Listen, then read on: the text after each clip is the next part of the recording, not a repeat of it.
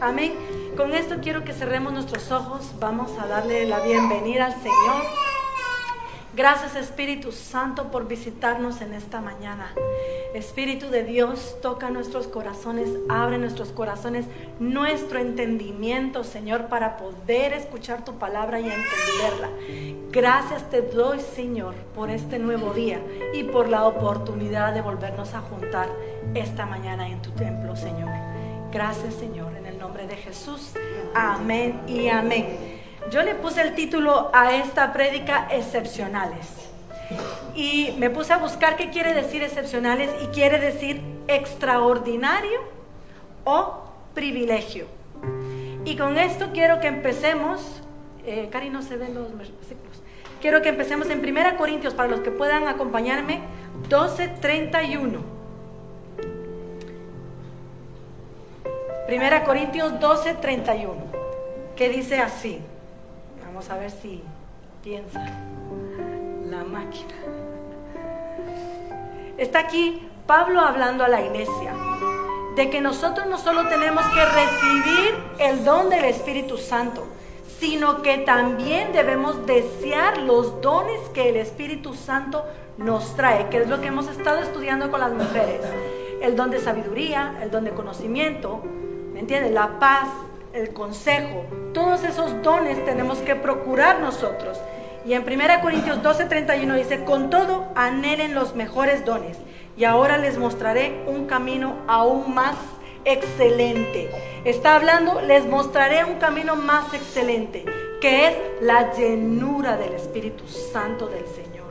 Porque debemos desear de tener el Espíritu Santo.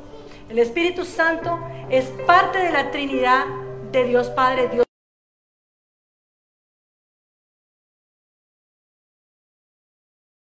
que van en contra del Espíritu Santo. Quizás porque hoy oía una hermana que me decía, los pastores me decían que el espíritu de lenguas es solo para los líderes. Otros decían, como no se entiende, ¿para qué lo vas a recibir? Y otros que reciben el don del Espíritu Santo, como no lo entienden, como no saben lo que hablan, pues dejan de usar el Espíritu Santo que fluye en sus vidas. Y no podemos entender que es como si yo quisiera cortarme el pie.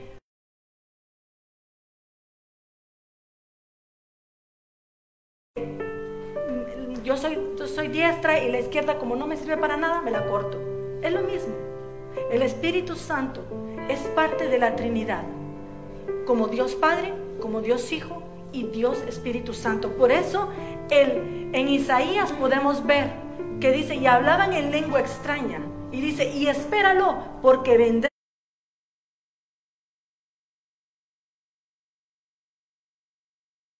Está profetizando en Isaías que en el Nuevo Testamento iba a venir la llenura del, del Espíritu Santo. Era una promesa que ya desde el Antiguo Testamento los profetas lo esperaban con ansiedad. Sin embargo, cuando Cristo vino, Juan dijo, no soy digno de amarrar el zapato ni el calzado a Jesús. Pero yo bautizo solo con agua, pero el que viene tras de mí es el que os va a bautizar en Espíritu Santo y fuego. Amén. Y cuando recibe el poder del Espíritu Santo es cuando Jesús les dice a sus discípulos, júntense en el aposento alto y entonces seréis llenos del Espíritu Santo del Señor. Y cuando Él se va al Padre, dice, es necesario que yo me vaya, pero os dejo el consolador. Por eso quiero que miremos en Hechos 2.38 que dice, pero les dijo, arrepiéntanse y sean bautizados cada uno de ustedes en el nombre de Jesucristo para perdón de sus pecados y recibirán el don del Espíritu Santo.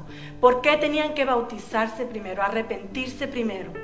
Después eran bautizados y cuando uno se es bautizado es porque uno tiene la convicción de que realmente uno le pertenece al Señor. Y es como el segundo paso en los caminos del Señor. Hay quienes reciben el Espíritu Santo, en mi caso así fue. Yo recibí primero el Espíritu Santo, pero luego me bauticé. O sea, bautismo y Espíritu Santo van casi de la mano. Amén.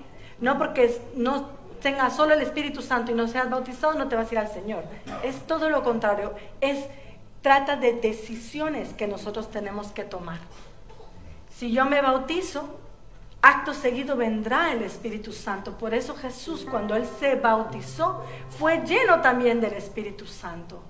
Amén. Vemos la Trinidad de Cristo en el Jordán. La Trinidad de Dios Padre, Dios Hijo y Dios Espíritu Santo. Por eso aquí en este solo versículo hay tres pasos esenciales que todos debemos de seguir. Arrepentirnos, bautizarnos y ser llenos del Espíritu Santo. Nos arrepentimos ¿Qué quiere decir arrepentimiento? Es cambiar totalmente mi mente, cambiar mi forma de pensar, mi forma de caminar, dar la vuelta a 180, irme por otro camino totalmente diferente, dejando atrás el pasado. Aquellas personas que los jóvenes tienen ese problema. Se juntan con personas que los motivan a caminar por caminos erróneos. Pero cuando un joven se arrepiente, tiene que cambiar sí o sí, drásticamente de camino, porque no puede volver a esos caminos donde sus amigos lo incitaban a hacer cosas que no le venían bien a su vida espiritual. Por eso es importante orar por los amigos de nuestros hijos y guiar a nuestros hijos a los caminos del Señor. Nosotros no tenemos escuelas cristianas, es difícil decir a nuestros hijos que no tengan amigos, porque los van a tener, pero tú tienes que trabajar desde casa. Tenemos que doblar rodilla a las mamás, los padres, y orar para que el Señor siempre los, los guarde y los cuide. Pero el arrepentimiento es eso, cambiar totalmente de pensar, de tu manera de vivir y de tu manera de caminar. Y luego dice, bautizarse en agua. El bautismo en agua viene cuando eres tocado del Señor. Tienes una necesidad de decir, ya no quiero más este camino, ya no quiero ser la misma, quiero revivir y ser una persona nueva. Por eso tomamos la decisión de bautizarnos en agua. Porque cuando nosotros vamos a un bautismo es como ir a un entierro, porque entierras al viejo yo, pero esa nueva persona sale. Y cuando nos bautizamos lo que hace el Señor es que nos abre nuestro entendimiento para poder recibir aquellas cosas que Dios tiene como el Espíritu Santo. Y por último, vas a recibir el Espíritu Santo te arrepientes, te bautizas, eres bautizado con el Espíritu Santo del Señor. ¿Qué necesario es esto? El mismo apóstol Pablo, en Hechos 9:17, él se recuerda cuando estaba, iba en el camino y el Señor se le aparece, lo deja ciego y entonces él se queda ciego por tres días y el Señor se le aparece a Ananías y le dice a Ananías, ve y vas a ir y vas a ir a hablar con Saulo. Y le dice a Ananías, ¿cómo? con ese hombre, si ese es un bandido, mata a la gente, a los otros, nos persigue a nosotros, tus hijos, Señor, ha entrado a sinagogas a asesinarnos, a hacer que blasfememos en contra un hombre, ¿y cómo quieres que yo vaya y vaya a hablarle a este hombre de ti? Y le dice al Señor, ve, porque yo te estoy enviando y tengo grandes planes sobre él. Y no solo mandó a Ananías para que orara por él, para que recibiera otra vez la, vista, sino que también fuera lleno del Espíritu Santo. Aquí vemos claramente que Pablo fue lleno del Espíritu Santo antes de bautizarse. Amén. Él tuvo un encuentro con Dios y fue bautizado con el Espíritu Santo del Señor. O sea, no hay una regla. Te bautiza papá, papá. No, es dependiendo cómo el Señor te llegue a visitar y cómo tú quieres recibir al Señor en tu corazón. Amén. Hay cuatro condiciones para recibir el Espíritu Santo. Decimos condiciones, pero realmente son cosas que nosotros tenemos que tener en nuestro día a día. El primero es obedecer, creer, desearlo y ser persistente. Debemos obedecer. La palabra de Dios nos habla de obediencia desde Génesis hasta Apocalipsis. Lo único que Dios quiere de nosotros es que seamos obedientes. Y cuando Dios nos habla, así como Ananías, Dios le habló a Ananías, Ananías obedeció, aunque en su parecer Pablo no se merecía esa misericordia porque él nunca había, nunca había recibido misericordia de este hombre. Pero él fue obediente. Y esa obediencia se dio, dio el fruto de una vida de un Pablo que tiene un testimonio tremendo. Y cuando él, cuando él murió, Él decía, no soy digno porque es Cristo más en mí y menos, en, y menos yo. Él llegó a un entendimiento, se vació completamente para que Dios llenara su vida. O sea, Él obedeció al Señor en todos sus caminos. Hay cosas, mis hermanos, que nosotros quizás percibimos o creemos que estamos en, en el correcto, pero cuando nosotros llegamos al Señor en obediencia, entonces el Señor y su misericordia viene y nos vacía de nuestros propios deseos y empieza a llenarnos de sus deseos. Y entonces te es fácil obedecer, como dice en Hechos 5:32. Nosotros somos testigos de estas cosas y también el Espíritu Santo que Dios ha dado a los que le obedecen. El Espíritu Santo simplemente llega a una casa limpia, pura, deseosa de ser llena de Él. Por eso muchas veces tenemos tantos conflictos y vamos a seguir estudiando y viéndolo. Quizás no le recibimos porque hay incredulidad en nuestro corazón. No hay un deseo apasionado de Él. Dudamos quizás. Muy a menudo el Señor y el Espíritu Santo nos piden cosas que trabajar en nuestras vidas. Yo cuando recibí el Espíritu Santo, yo era una niña. Y para un niño es más fácil, porque tú le dices, miren, el Espíritu Santo es así, y un niño te lo cree y lo desea. Te lo cree y te lo desea. Un, un adulto todavía se piensa si el Espíritu Santo puede entrar o no. Y a veces lo deseamos, pero sentir ese fuego que consume dentro de ti, a muchos les da temor. Pero debemos desearlo, debemos de pedirle al Espíritu Santo, yo quiero ser obediente, Señor, y recibirte en mi vida. El segundo es creer. Para recibir el Espíritu Santo debemos creer claramente, tenemos que creer en Él. Él está aquí, Él existe. ¿Existe el aire? Sí. ¿Por qué? Porque solo lo sientes. No sabes de dónde viene o hacia dónde va. Tú simplemente crees que hay un viento y cuando sopla aquí el poniente que nos pone, que vienen esos días de viento, vaya si no se siente. Pues el Espíritu Santo de Dios, cuando Él viene con ese poder y fuego, vaya, vaya si no se siente porque ese Espíritu Santo quema las ataduras que hay en tu corazón. Ese es poder del fuego del Espíritu Santo viene a redarguir tanto en tu corazón que aquellas cosas, aquellas mañas, aquellas cosas que tú tenías en tu corazón o aquellos hábitos, el Señor empieza a romperlos y a desquebrajarlos simplemente por creer.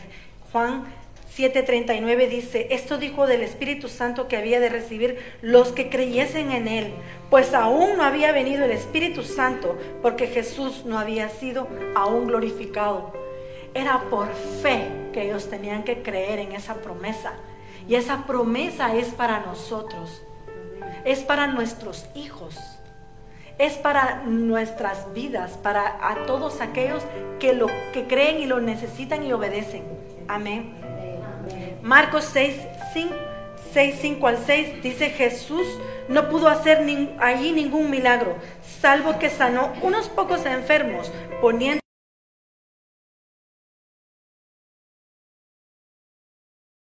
y recorría las aldeas de alrededor. Yo me, si tú lo lees, hay en, varias, en, varios libros del, del, Nuevo Testamento están todas las historias. Y en unas historias dice que Jesús pasaba de largo, porque sentía la incredulidad que sabía, salía de esos pueblos, de esas aldeas. Y qué triste es tener a Jesús y no creer en Él. Él dice que sanó a unos pocos y los que no creían, no creyeron aún viendo los milagros que Jesús hacía. ¿Se recuerdan el hombre en el pozo? Jesús, el mismo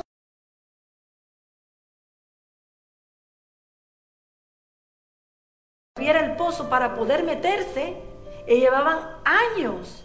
Y este hombre paralítico, ¿cuántos años llevaba? 30. Es 30 años esperando meterse en el pozo para poder ser sano. Y el mismo Jesús fue y le pregunta, ¿quieres ser sano? Dice, bueno, vale, pero yo me imagino que miraba a Jesús y miraba al pozo, miraba a Jesús y miraba al pozo, para que no se le escapara el momento. Y cuando lo sana, sale con su catre en la mano, caminando, todo contento, y le preguntan los fariseos, ¿y tú no eras el paralítico? Sí. ¿Y quién te sanó? Pues no sé. No sabía quién lo había sanado.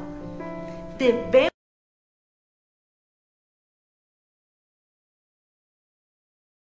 es real y es vital para nuestras vidas. Debemos ser sensibles como Cristo fue sensible. Él sabe tu necesidad. No hay cosa más triste es saber que las personas tienen la necesidad de, la llenura del Espíritu Santo de Dios y no desearlo. Querer madurar en el Señor, pero no querer dar los pasos para que esa madurez venga. Si un fruto eh, se queda en el árbol, cuando está maduro un fruto, ¿qué pasa? Se cae. Y si no se recoge, se pierde, ¿no? Muchos cristianos pasan el tiempo, se caen del árbol, nadie los recoge, no viene el Espíritu Santo y se pierden. ¿Por qué? Porque han perdido esa bendición, la ilusión de ser llenos del Señor. El tercero es desear. También debemos desearle con todo nuestro corazón. En Salmos 37, 4, yo creo que es uno de los versículos que todos los jóvenes dicen, el Señor concederá todos los deseos de tu corazón. Así es, ¿no? Y lo escribimos y, y, cuando escribes ese versículo, lo subrayas, estás pensando, mi coche, un novio, una novia, uff, una casa, y hacemos una lista, ¿no? Pero realmente, ¿cuáles son los deseos que hay en tu corazón? Por eso necesitamos al Espíritu Santo, al gran intercesor en nuestras vidas. Porque el Espíritu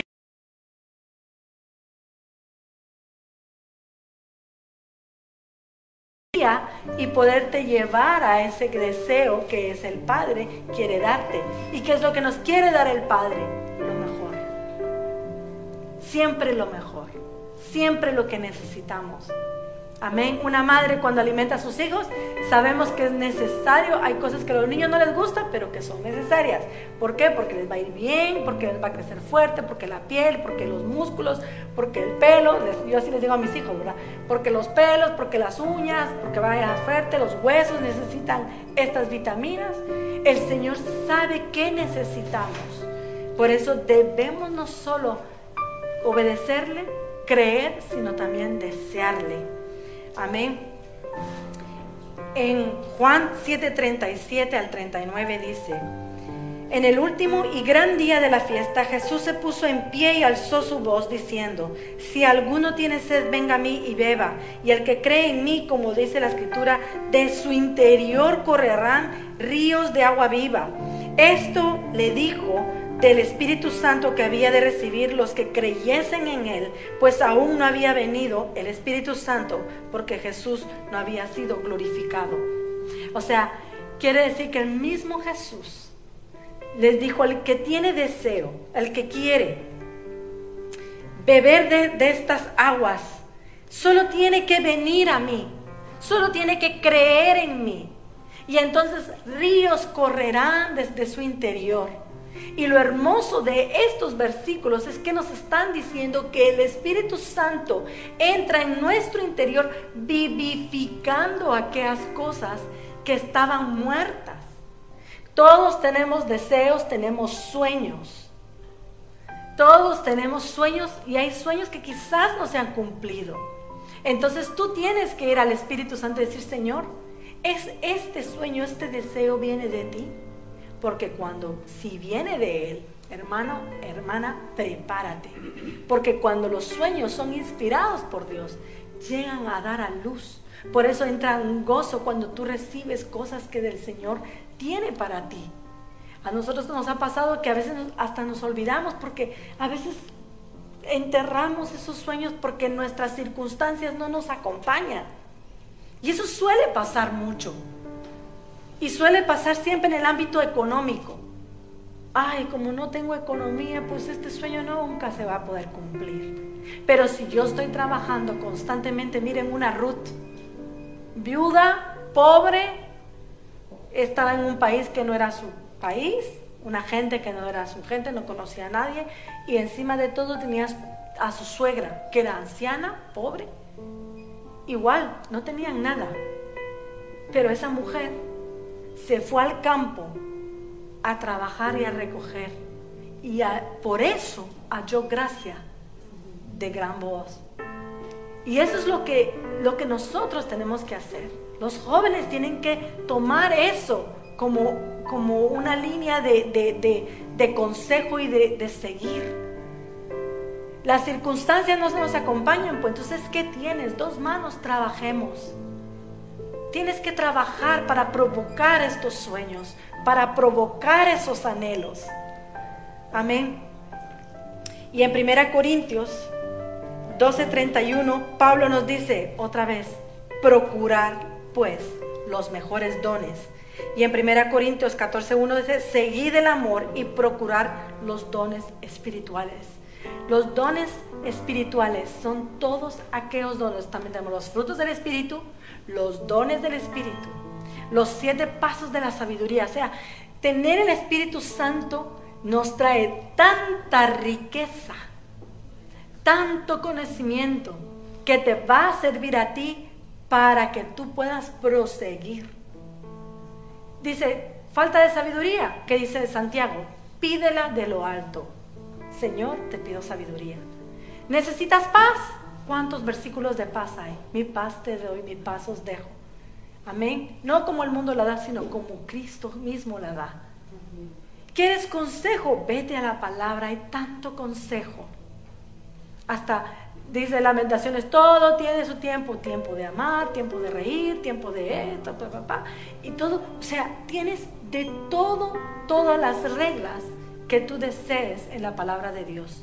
Por eso es desear los, con excepcional, los dones excepcionales es no solo tener el Espíritu Santo, sino toda la llenura completa, el pack completo. No tenemos que estar conformes, hermanos, sino debemos crecer. Nuestro cuarto es la persistencia.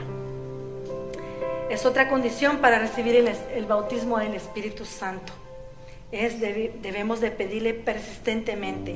En Lucas 11.1 los discípulos le preguntaban a Jesús, ¿cómo podemos orar Jesús? Enséñanos. Y Jesús siempre enseñó en parábolas, Jesús siempre daba consejos. Yo me imagino que empezó a contarle la historia y todos así como que, ¿qué tiene que ver esto con que si te hemos pedido que nos enseñes a orar? Pero el Señor lo que les estaba enseñando aquí es que fueran persistentes. Y en Lucas 11, 5 al 8 dice, y dijo también, ¿qué de vosotros que tenga un amigo va a él a medianoche y le dice, amigo, préstame tres panes, porque un amigo mío ha venido de, de viaje y no tengo que ponerle delante? Y aquel le respondió desde adentro, le dice, no me molestes, pues la puerta ya está cerrada y mis niños están conmigo en cama, no puedo levantarte, levantarme y dártelo. Os digo que aunque no se levante a dárselo por ser su amigo, sin embargo, por su importunidad, se levantará y le dará lo que necesite. Por eso el Señor, ¿qué pasó con la sirofenicia? Insistentemente ya llegó Jesús, mi hija está, eh, estaba eh, siendo atormentada por demonios. Y Jesús le dice, mira, quítate, porque tú, tú eres gentil, ¿verdad? Como los perrillos. Eres como un perrito. Hazte a un lado, no tengo tiempo para ti. Jesús probando su corazón. Y ella dice que insistió. Y eso fue lo que Jesús vio. La persistencia, la constancia, la insistencia de esa mujer. Y Jesús vino y la bendijo. Y cuando ella volvió a su casa, su hija ya estaba sentada y comiendo. Dios nos prueba bueno, Señor, si no me lo das, pues no me lo des, pues ya está. Pues ¿qué pasa? No pasa nada, ya está. Y a veces somos muy malcriados y creemos que el Señor tiene que darnos lo que deseamos, pero no sabemos pedir, porque a veces pedimos y pedimos mal. Pedimos conforme a nuestra carne, no conforme al Espíritu. Por eso es importante ser lleno del Espíritu Santo, porque Él es el que nos guía, el que nos redarguye, el que te, el que te habla, el que te aconseja, el que te da la paz. Amén. De acuerdo con el griego original, el Señor dijo en Lucas 11, 9 al 10, pedid y seguid pidiendo, dice en el original, y se os dará. Buscad, y en el original es, seguid buscando, ya hallaréis. Llamad, y en el original es, seguid llamando y se os abrirá. Porque todo aquel que pide recibe, y el que busca halla, y el que llama se le abrirá. O sea, lo que el Señor nos dice en este versículo de Lucas 11 es, pidan insistentemente, constantemente. Busquen insistentemente, constantemente. Llamen insistentemente, constantemente, para que yo te oiga, para que yo te lo dé y para que yo te abra. Amén. Por eso es necesario que nosotros seamos constantes en todo en el Señor. Los verbos de este pasaje están en tiempo presente progresivo y otras palabras debemos de pedir y continuar pidiendo para poder recibir. En Lucas 11:3 dice, pero pues si vosotros siendo malos sabéis dar buenas dádivas a vuestros hijos, ¿cuánto más vuestro Padre Celestial? ¿Cuánto, qué cosas hermosas tiene Dios para ti? Yo no lo dudo. Y por eso les animo que pidamos y pidamos constantemente. Uno de los, de los mensajes más tremendos, y yo creo que uno de mis favoritos, es cuando Jacob tiene un encuentro con el ángel. Él estaba siendo muy atribulado, porque recuerden, él estaba volviendo a enfrentarse con su hermano Esaú, aquel a que él le robó la primogenitura. Y tenía, y el Señor empezó a tratar en aquel Jacob torcido porque su nombre quería, quiere decir torcido. Y en ese encuentro con el ángel, él dejó de llamarse Jacob, dejó de llamarse torcido para llamarse Israel. Amén. Y en ese encuentro, que él fue constante, persistente, porque el ángel le decía, suéltame. Y él le decía, no te voy a soltar, porque yo necesito que tú me bendigas nosotros tenemos que tener esa necesidad absoluta, decir, Señor, yo no me voy a mover de este lugar hasta que yo pueda sentir la llenura de tu Espíritu Santo fluyendo a través de mí, Señor. Y el ángel le, desanimaba y le soltaba, y me imagino que lo tiraba al suelo y él se volvía a poner de pie y no le importó si estaba siendo lastimado o se estaba ensuciando, no le importó. Él lo único que deseaba era tener la bendición del Señor. Y dice que la tuvo y dice que el ángel le lastimó el muslo y su caminar ya no fue igual, dándonos a entender que cuando uno tiene un encuentro fresco, nuevo con el Señor, nuestro caminar no es igual. Somos diferentes, salimos diferentes. Amén. En Mateo 11, 12 dice, solo los violentos arrebatan el reino. Dice, el reino está sufriendo violencia.